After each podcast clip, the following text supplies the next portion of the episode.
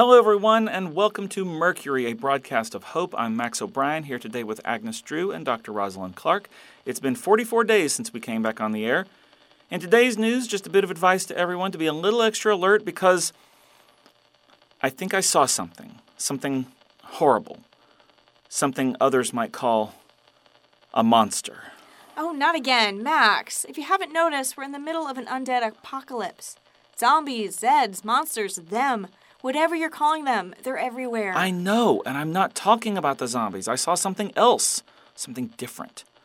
Just listen to me for a second. We never do. Um, All right, we'll listen for a second. Max, what did it look like? Where did you see this so-called monster? Okay, just listen up. You're not going to believe me, but this isn't just me being paranoid. It had brown fur and a long neck. Its head had a black nose, and it was formed like a horse, moose, or deer. It had these big beating wings and thin, lanky legs like a deer would, and a small tail, kind of like an elephant's. And it was just sitting in a tree in the center of campus, staring down at me. I started running the other way as soon as I saw it, but I swore I heard it fly after me for a bit before it disappeared. So you're telling us that you saw somewhere on the campus A, uh, let me get this straight, a moose, deer, horse, elephant, bird combination of an animal? No, its wings were more leathery, like a bat's. Oh, of course. Now it all makes sense, now that you say it was more like a bat. But it's real. I saw it. You said that a few weeks ago when you said you saw Bigfoot. Or the week before when you said you saw a, um, what was it, a megalodon? Some kind of big shark? Over by the lighthouse. And we told you on both of those occasions that you weren't allowed to talk about them on the broadcast because they were ridiculous. But it's true this time. Because so was the Bigfoot sighting, and it was a shag rug hung over a random tree. But... Or how about the megalodon that was just some unusually large waves from a storm offshore? Max, how could a megalodon even find its way to here? We'll leave aside the fact that they've been extinct for millions of years. Doesn't matter. Doesn't change the fact that it was just some big waves.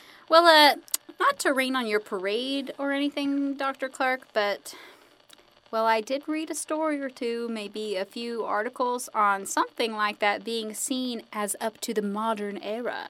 And I've read stories on the Loch Ness Monster before, and we know that isn't real. And there were stories on zombies, too, and we brushed it off as just silly fiction, and look where we are now. Nobody ever claimed to see an actual flesh-eating zombie in real life. Those were always fiction. Okay, so one impossible thing has happened. There is still a high chance that there isn't a moose, deer, horse, elephant, bat flying around the campus, terrifying you and others. If it was real, like you say it was, someone would have taken note of it some time ago. Well, like I was saying, Doctor Clark, other people did see something like what Max was describing. They called it the Jersey Devil, I think. Something like that. I mean... We're not in New Jersey, but maybe it migrates. I mean, these days, who knows? It was probably never real, like you said, and it does just sound like Max's mind is getting the best of him. But what Max thinks he saw, more or less, fits the description of the Jersey Devil. Although the last time it was recorded as widely seen was like a while ago. How long of a while ago? I think I read back in the eighties or nineties, something like that. So what? Who knows how long something like this might live or where it might go? What if there are more of them? Max, I am tired of this. The Jersey Devil is a myth. I don't know what you saw, but it wasn't a Jersey Devil. End of discussion. Oh, yeah? Well, I happen to know that people used to think lots of animals were myths, and they turned out to be real. Really? Like what? The duck-billed platypus and the okapi, just to name two. Those were acknowledged to be real in the early nineteen hundreds. But you know what? Fine. I'm a scientist, and that means being ready to admit when you're wrong. You bring me proof. You show me any hard evidence of a Jersey Devil wandering around the campus, and I'll take back everything I ever said about them. But until then, we're done for today. Wrap it up. I definitely will. You watch. Okay, everybody, if anybody else sees anything like this, please stop by the station and let us know. Until then, this has been Max O'Brien with Agnes Drew and Doctor Rosalind Clark. Until next time, take care of each other.